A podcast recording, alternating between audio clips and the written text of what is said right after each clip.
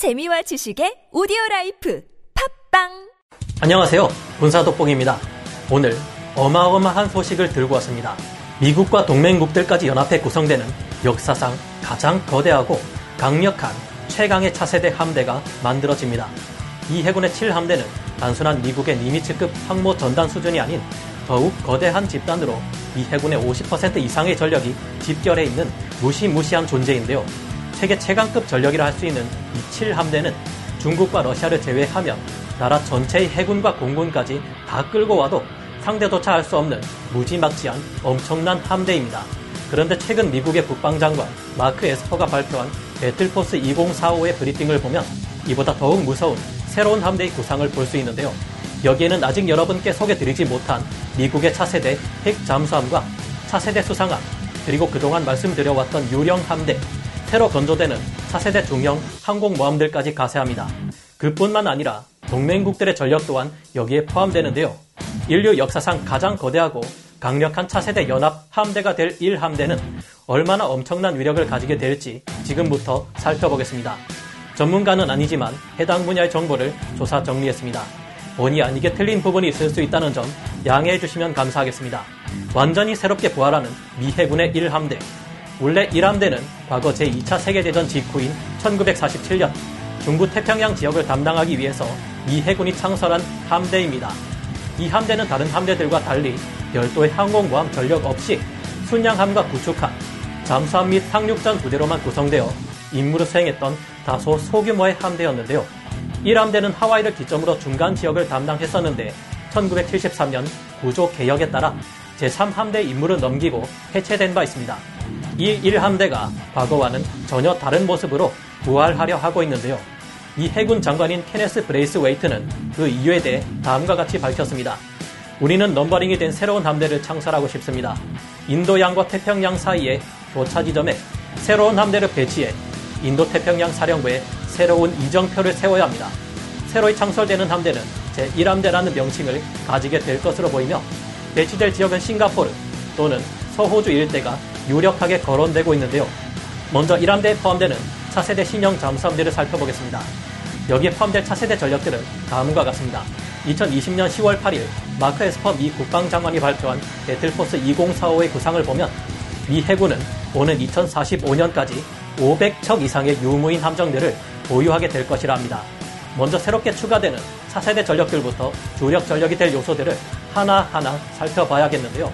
여기에는 현재 로스앤젤레스급 잠수함을 대체할 최신형 잠수함인 버지니아급 원자력 추진 공격 잠수함 66척, 그리고 차세대 전략 원잠인 컬럼비아급 SSBN 12척이 포함됩니다. 그리고 현존 최강의 미 잠수함으로 불리는 시울프급 잠수함 3척, 이렇게 모두 80여 척의 최신형 핵 잠수함들을 2045년까지 확보한다는 것인데요. 영화 헌터 킬러에서 나왔던 주인공 SSN-800 아칸소가 바로 버지니아급 원자력 추진 공격 잠수함입니다. 잠수함이 등장하는 영화를 보면 대부분 막대형으로 생긴 잠망경을 들어올려 위를 살피는 장면이 많은데요. 그런데 버지니아급 잠수함은 그런 게 필요 없습니다. 일종의 디지털 카메라와 같은 광학 장치가 외부의 360도 화상을 24시간 내내 큰 모니터 화면에 띄워주는데 게임기 엑스박스 패드처럼 생긴 컨트롤러로 게임하듯 조작할 수 있습니다. 버지니아급 잠수함의 진짜 놀라운 점은 재래식 잠수함과 거의 동급의 조용함, 정숙성을 발휘한다는 점인데요. 일반적으로 원자력으로 추진되는 핵 잠수함들은 재래식 잠수함보다 시끄러울 수밖에 없는데 버지니아급은 핵 잠수함이면서도 재래식 잠수함만큼 조용한 겁니다. 잠수함의 정숙성을 최대로 끌어올리기 위해서 온갖 신기술이란 신기술은 다 동원되었으면서도 가격은 그리 비싸지 않은 최강의 잠수함이 바로 버지니아급 잠수함인데요. 소음을 억제하면서 항조할 수 있는 최대 전술 속도가 20노트에 이르며 긴급한 상황에서는 여유 있는 원자로 출력 덕분에 35노트까지도 가속시킬 수 있습니다. 조류가 몰아치는 상황에서도 제자리에서 호버링을 유지할 수 있는데요. 인치 단위로 잠수함을 이동시키는 것이 가능할 정도로 뛰어난 자막 능력을 가지고 있습니다. 또 하나 무서운 점은 기존의 공격 원잠들과 달리 잠수함의 조종과 전투 소나 시스템을 하나로 통합했다는 것인데요. 덕분에 빠르고 효과적인 작전 수행이 가능하며 한 척당 최대 26발의 어뢰 혹은 순항미사일 같은 무장을 잔뜩 싣고 적을 초토화시킬 수 있습니다. 버지니아급 잠수함은 블록 5 업그레이드를 거치며 더욱 커지고 배수량 또한 7,800톤에서 12,000톤 가까이 증가하는데요. 또한 블록3부터 VPM이라는 미사일 모듈이 탑재되며 매크를 탈착해 특수부대의 침투에 사용하거나 무인기를 수납하는 용도로 사용하기도 합니다.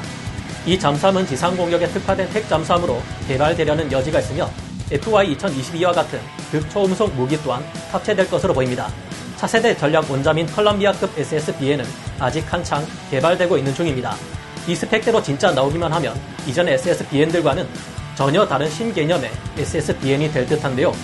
대규모 개보수 작업을 말하는 오버홀이나 핵연료의 교환 없이 42년 동안 운용하는 것을 목표로 하고 있습니다. 배수량은 2만 톤에 이를 것으로 보이며 탄도미사일 발사관을 16개 가지게 되는데요. 당연히 여기에는 핵탄두를 탑재한 SLBM, 잠수함 발사 탄도미사일이 탑재될 수 있습니다. 한 척당 건조 비용이 7조 원에 이르는 이 값비싼 전략 원잠은 펌프제트 앤 일렉트릭 드라이브 방식으로 추진된다는 점이 주목할 만한데요. 모터의 회전수를 감속 기어 같은 기계 장치가 아니라 전류의 제어로 간단하게 설정할 수 있게 됩니다. 이럴 경우 구조가 단순해지고 소음도 크게 감소하는 효과가 있기에 수중에서 더욱 은밀하게 움직일 수 있습니다. 1960년대에는 이것이 곤란했지만 지금은 문제없을 것이라 하네요. 이번엔 드디어 실전 투입되는 유령 함대입니다. 유인 전투함 전력이 부족해질 것을 생각해 드디어 무인 함정들로 이루어진 유령 함대가 투입됩니다. 수면과 해저에서 운용되는 140척에서 240척의 무인함과 선택적으로 포함되는 유인함들은 수중에 기뢰를 설치하고 미사일 공격을 수행하며 유인함의 재보급을 하게 될 것이라는데요. 미국은 현재도 유사시 분쟁 지역에 다량의 무기와 군용 물자를 신속히 공급하기 위한 사전 배치 전단을 운용하고 있습니다. 무인함이 이런 역할을 맡는다는 것은 지금의 사전 배치선인 4만 톤에서 6만 톤급의 무인 수송함이 나올 수도 있다는 이야기도 될 수 있을지 모르겠는데요. 또한 적군을 감시하고 미끼 역할을 하는 등 다양한 임무를 위해 활용될 것입니다. 1차선은 주말특급 스텔스 구축함이 지휘하는 이 무인 수상함과 무인 잠수함으로 이뤄진 유령 함대가 맡게 되며 2차선을 항모를 포함한 다른 함대가 맡게 되면 저렴한 비용으로 인명 피해 없이 대단히 효율적인 운용이 가능할 것으로 보입니다. 이 유령 함대에는 길이 60m에서 90m의 만재 배수량 2,000톤, 최대 시속 70km 이르는 대형 무인 수상함 LUSV도 있는데 대함 미사일 SM2, 탄도 미사일을 요격하는 SM3, 지상 파격용 토마호크 순항 미사일까지 가지고 있습니다.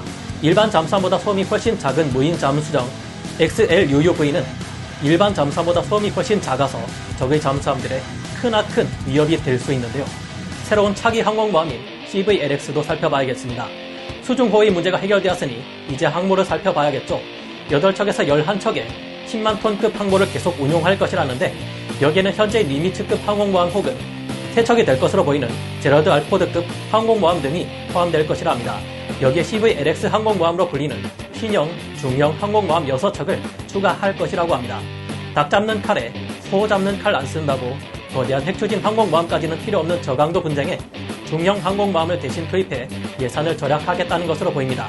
미 해군의 차세대 경항공모함인 CVLX는 아메리카급 강습 상륙함을 기반으로 설계되어 더 큰 만재 배수량과 큰 규모를 가진 중형 항공모함이라 할 수 있는데요.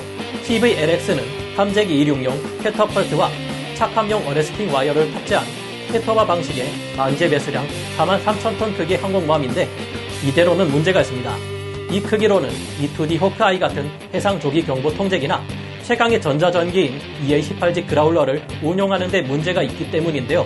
아직 CVLX의 함재기 운용 방식이나 형태가 정해지지 않은 상태인데요. 미국의 랜드 연구소는 기존 아메리카급 강습 상륙함보다 다소 커진 경항모가 완성된다면 25대의 F-35B를 운용할 수 있고 하루에 50에서 55회 출격이 가능하다고 했습니다. 하지만 앞으로를 생각하면 개인적으로 CVLX를 43,000톤 이상으로 키우고 프랑스의 샤를 드골 항공모함처럼 좌측이나 우측으로 경사각을 둔 착륙용 비행갑판을 추가로 만들어야 할 듯한데요. 비용은 많이 들겠지만 그 효과는 확실하겠죠. 만약 폭장량이 F-35B보다 많은 F-35C와 E2D 조기 경보 통제기를 함께 운용한다면 상대편에 스텔스기를 잡는 카운터 스텔스 능력이 있어도 대적할 수 있습니다.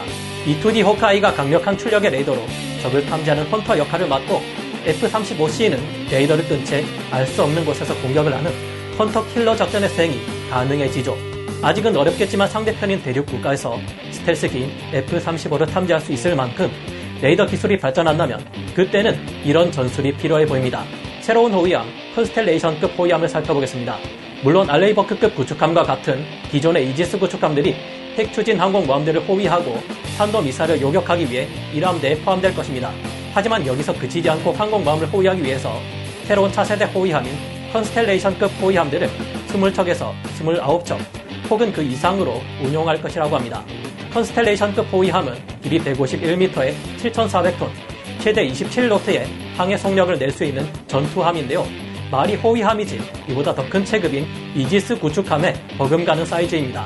가장 최신의 이지스 시스템 베이스라인 10을 채택하고 있으며 차세대 1사 이지스 레이더인 SPY-6의 9개 모듈 버전인 SPY-6 V3 EASR 다기능 위상 배열 레이더를 3년에 걸쳐 탑재하게 됩니다.